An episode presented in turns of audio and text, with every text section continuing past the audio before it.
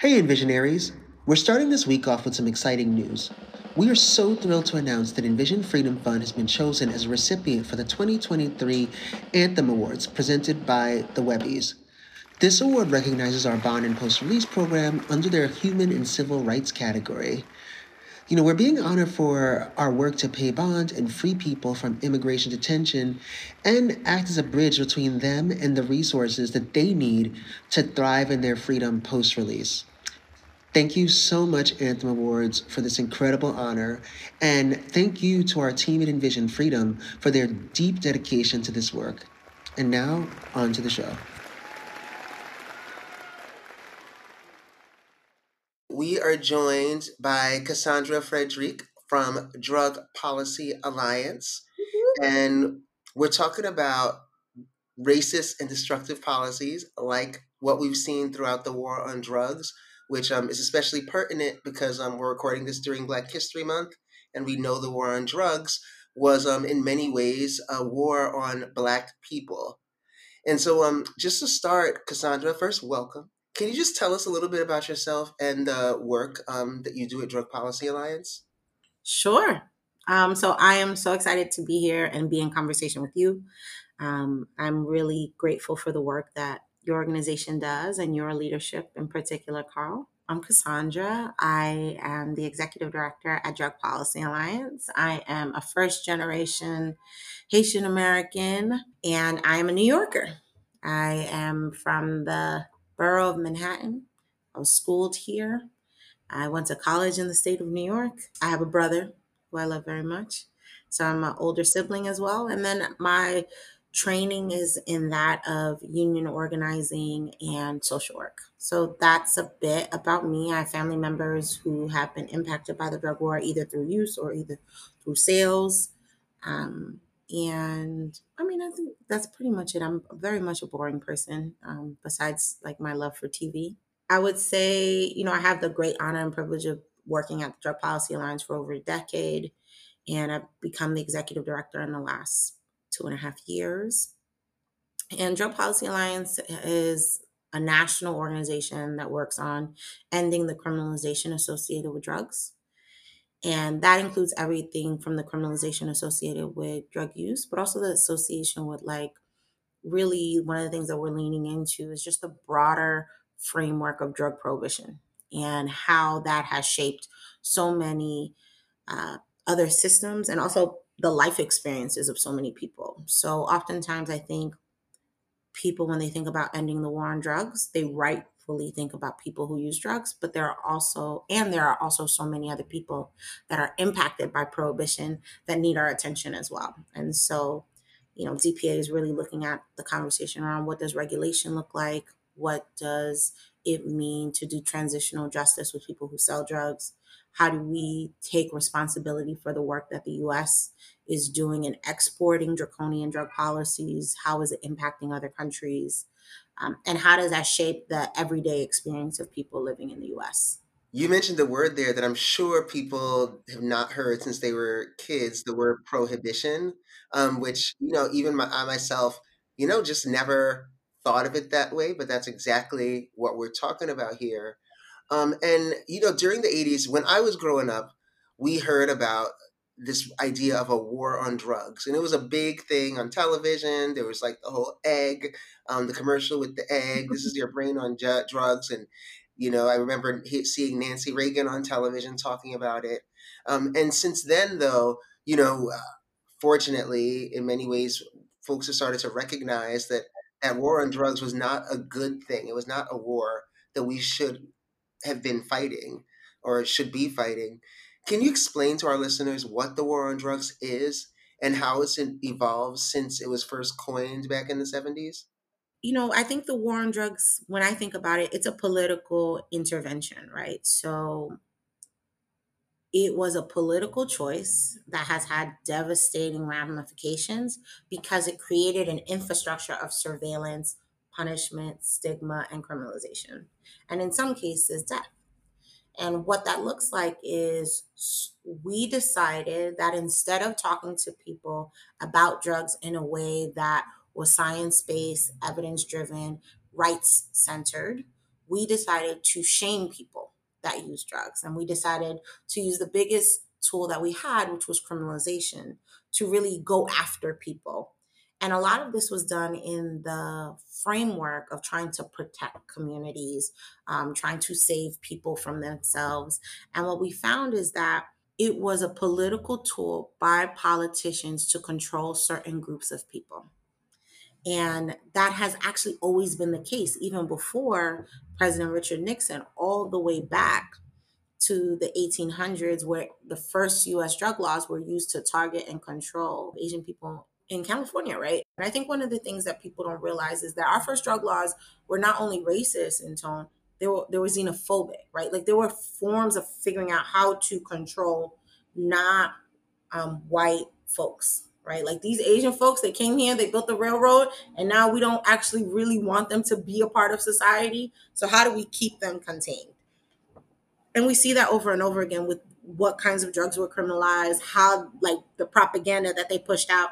It, was, it has always been a political tool, and you see it even now today with the way that they have criminalized and stigmatized like fentanyl, right? Like the conversation of fentanyl and the ways that um, fentanyl has been used by former President Trump, the way that it's being used by presidents from before, they've always used drugs as a way to marshal the resources for law enforcement to instill this level of fear so that the general public could be more pliable for policies that they're trying to push forward. They have seriously used drugs as a way, as kind of like the Trojan horse, right? Like they're going to focus on drug scares so they can do other things, right? Like drugs are going to be the thing that they push in, in front so that they can have other conversations behind the, the scenes. And so when I talk to people about the war on drugs, I often say, like, you know, it is about the substances, and there are very real issues associated with public health and people that are struggling with addiction. But a lot of it is about how has the government used um, drugs to erode the rights of people, to control certain groups of mm-hmm. people, and also to kind of push the foreign policy and trade agreements um, that they think are necessary in parts outside of the US. And so the war on drugs is completely, is largely political, using health um, and morality um, as talking points to push forward an agenda that really is about strengthening um, the control of certain people. Yeah, you know, it's um it's funny like we like to say there's no magic bullet. Well, the war on drugs really was a magic bullet for for you know for folks that wanted to oppress certain communities, they wanted to rid um, neighborhoods of certain quote unquote types of people. Um, and we've seen it used um, you know, we've seen it used to exclude immigrants and to criminalize immigrants. We've seen it used um, when I was a public defender. Um, a lot of people don't realize that, but if someone in your household had a drug conviction, you could be evicted from public housing. And so we've right. yeah, we've seen it used. It's been used in so many different ways. I know the DPA has an initiative called Uprooting the drug war um, and that it exposed the ways that the war on drugs intersects with these other systems of oppression. Can you talk to us a bit about that? So my background is in social work, right? And so our focus has always been at been about looking at the broader system. And I think oftentimes when people think about the war on drugs, they rightly think of the criminal legal system, like how many people are being arrested, how many people are in jail or in prison, how many people that are struggling with addiction behind bars the way that they use drugs to force people into solitary confinement. A lot of people don't realize that that conversation is also that those conversations are connected. Uh, the way that uh, drug prohibition is so incentivized that oftentimes the people that are bringing drugs into uh, secure facilities are the people that work at secure facilities, right? And not outside people, but they tend to blame visitors and family members and try to restrict outside connection using drugs as a way to control the people that are inside even though it's people that work in the system that are bringing drugs into the into the facilities which was really proven during covid when visits were uh, shortened but for the the seizures had increased people that's what people think about because that's also what we see on tv right like when we have conversations or have shows about drugs the conversation always leads to the criminal legal system. And yet, the amazing thing about the infrastructure of the drug war is that it has become so normative in today's society. People think like this is just always the way it's been. But the drug war is a set of intentional decisions by our policymakers, not just in the criminal legal system, but in the housing system, in the child welfare system, in the public benefit system, in the school system, in the immigration system. It's not just like the war on drugs was declared and the criminal justice system was like, cool, we'll take the lead. Each system decided how they were going to take on the war on drugs, how they were going to enforce it. So that we're in a situation where if people are either living in public housing, a conviction of someone living in the house can evict the whole home, or how in particularly drug charges ban you from being able to go into public housing um, or the ways that you know public housing in the name of public health can potentially evict people if they're smoking cigarettes right? Like all these things they these housing authorities has have thought through how they want to implement the war on drugs there. You know when it comes to immigration i think one of the things that we've learned a lot from our immigration allies um, from organizations like baji and idp and ilrc has really been how the immigration system took the drug war and then supercharged the immigration system, right? So things that seem like a slap on the wrist for people around cannabis are things that make it impossible for someone to be on a pathway to citizenship in the US or supercharges their their risk to being deported, right? And those are things that we often don't talk about, but that we need to talk about because those are part of the harms of the drug war, right? Deportation is a harm of the drug war. And so when people have the conversations about drug war reparations, what is the reparations for a family that has been split up? Mm-hmm. And what does that actually look like, right? So part of our project of uprooting the drug war is really to expose the additional system actors that are part of enforcing the drug war understanding that nurses, doctors, teachers, um, counselors, all these people have also um, signed up to be enforcers of the drug war. And if they've not signed up, they are complicit in it. And so when we're having conversations about end the drug war, it's not just police, district attorneys, and judges. It's let's talk about the principals who have these mm-hmm. zero tolerance policies in schools. One of the biggest reasons why kids are getting expelled from schools or suspended is for cannabis possession. Sure, we can have a conversation about the role of drugs in schools, but we can also have a conversation about how these how schools are supposed to be places of learning and not places of surveillance mm-hmm. or criminalization, right? And that we're having conversations about drug sniffing dogs, metal detectors, running through the privacy of our young people in the name of drugs, but we don't understand or don't want to talk about or account for the harms that are associated with that. We're not having conversations about how people who are um, parenting have the high have um, a growing rate of overdose pregnant people because of the criminalization associated with it because they're fearing working with their doctors in hospitals because they don't want to be honest with them because they know that it would take their kids away, right?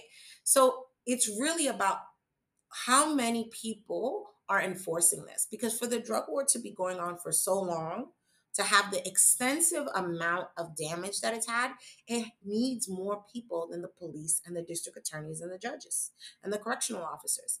It needs everyday people that are in systems and institutions that are supposed to help who are actually harming people. And so that is why we really launched our work on uprooting the drug war was to really expose and identify all the system actors that are upholding the drug war. Because it's only until we can fully see it that we can actually end it. You know there's so many ways that we could go from that answer um, but I think I want to touch on, you know, you started um, alluding to the idea that we should see drug use as a health issue. Um, I know, you know, even from my end, I, it's hard to imagine what it would look like if we truly treated drug use the way that we treat diabetes or the way that we're starting to treat mental health issues like really as like a health issue can you talk to us about what it would mean to treat drug use as a health issue and not uh, you know not a, a not a problem um, that falls within the scope of the criminal legal system I love that you asked me this question.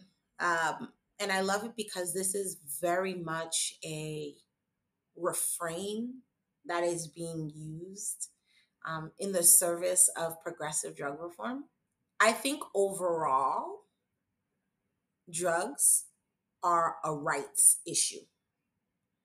People should have the right to make choices about what they put in their own body. It is an issue of bodily autonomy. Full stop. And in that issue, there are the possibilities for health implications that we should support. But part of the reason why I say drugs are an issue of bodily autonomy is because I think it's important for us to challenge the idea that if something is a health issue, that it is neutral because the health system is also a system that criminalizes, stigmatizes, punishes, right? We see this in the fact that Black people who can give birth are dealing with such incessant stigmatization that they can't make it through childbirth without dying. And that doesn't matter how much money you have, right? Regardless of class, regardless of resource, the fact that you are a Black person who can give birth puts you in a situation that is seriously precarious. That's a health issue.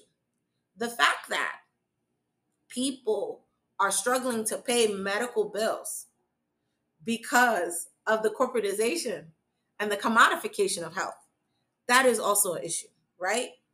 So for me, when I think about part of the reason we did the uprooting the drug war is that I think it's important for us as we think about the future after the drug war.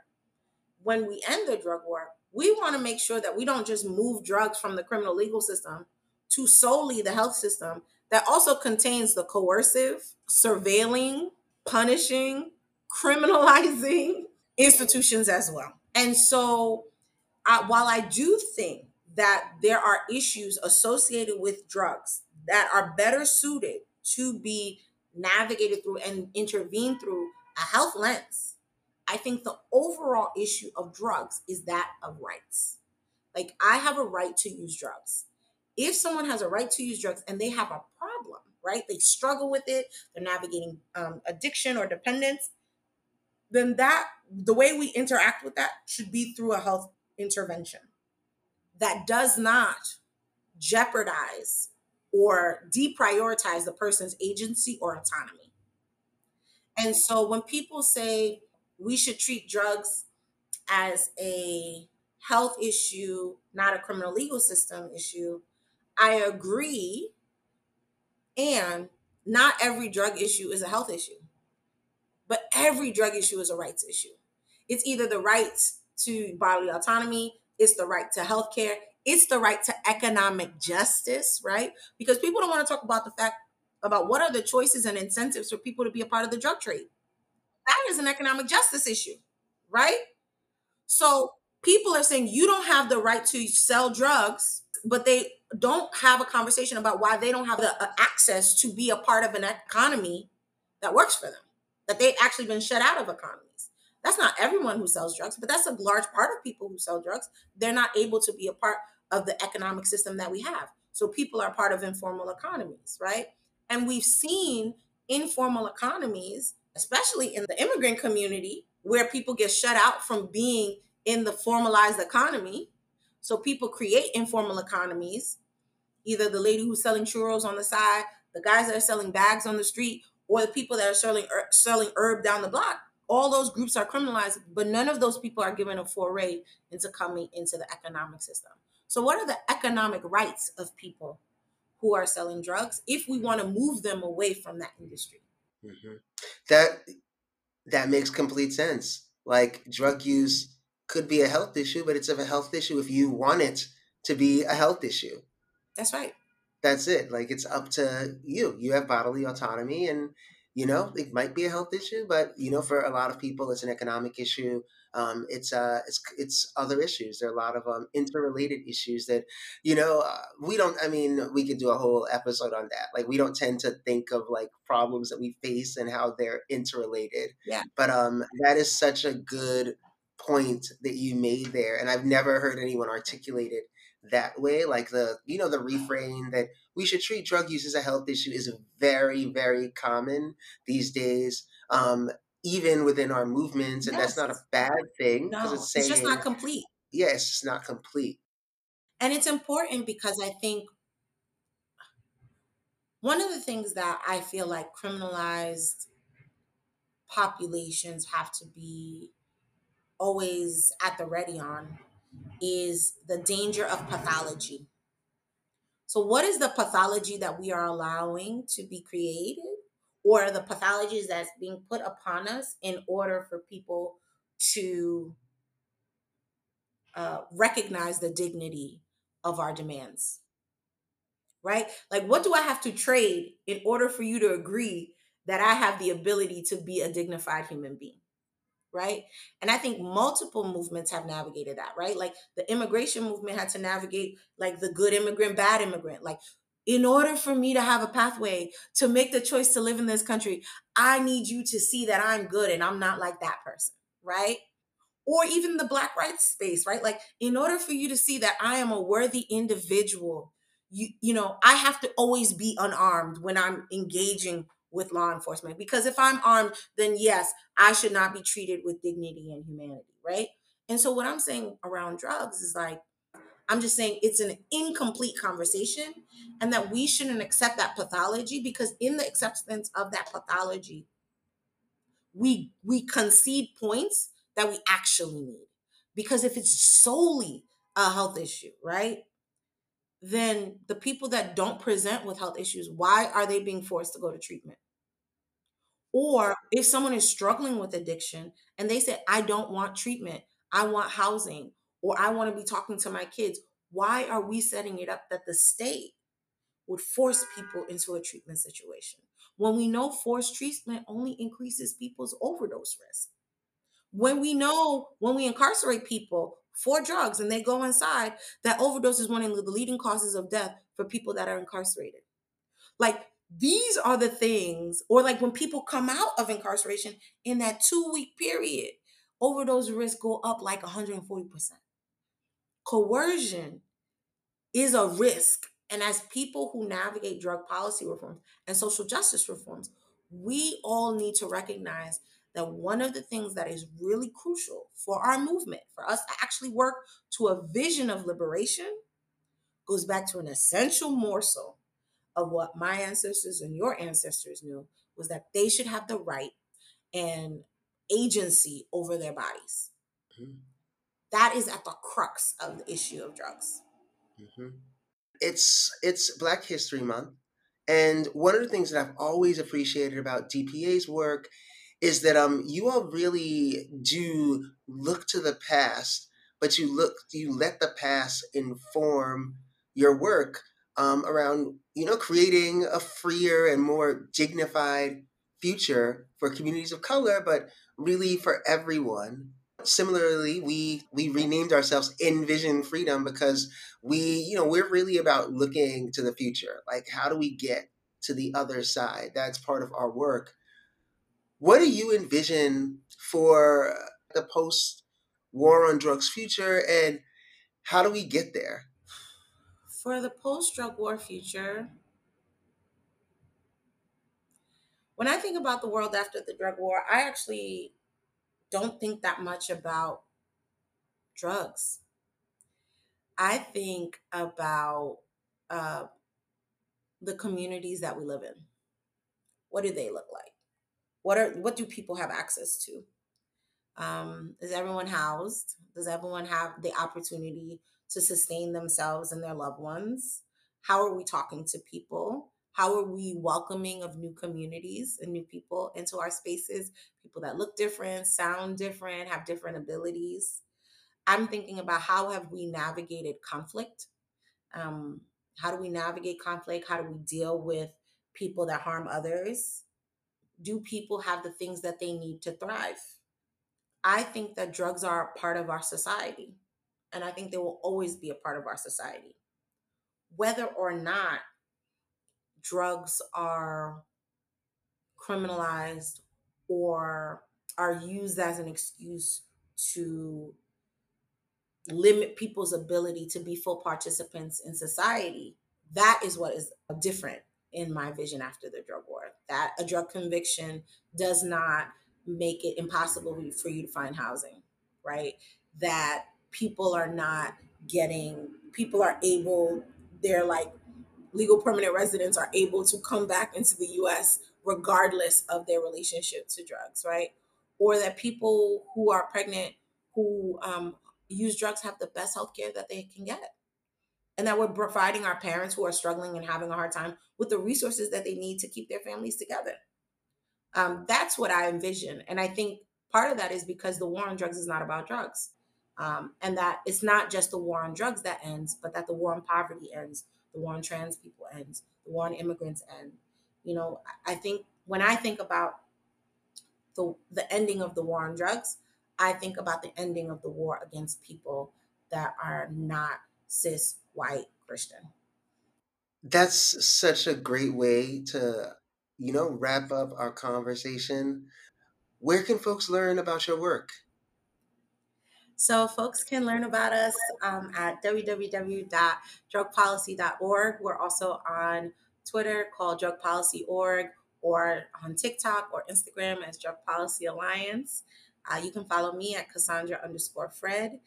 You know, I think if folks are really interested in drug policy reform, you know, they should find their local harm reduction coalition in their states, their local uh, sex worker union, their local drug user union. Um, there's an amazing organization called the Hood Incubator that is like recruiting drug war survivors. Um, there are a lot of people doing a lot of great work out there. And so if you don't follow us, you don't have to follow us. Just follow someone that's working to end the drug war and really uplifting the rights of people who are um, navigating and engaging drug prohibition, which is honestly everyone. Mm-hmm. Well, Kassandra, I could listen to you talk for hours. Your your voice and what you say is fire, like a it's like a like a Rihanna album. So thank you so much for joining us. Um, and listeners, thank you for joining us. Until we're all free, peace out. Bye. Thanks again for joining us. Dismantling Injustice is brought to you by Envision Freedom Fund, an organization that works to transform the immigration and criminal legal systems while meeting the critical needs of individuals impacted by these systems daily.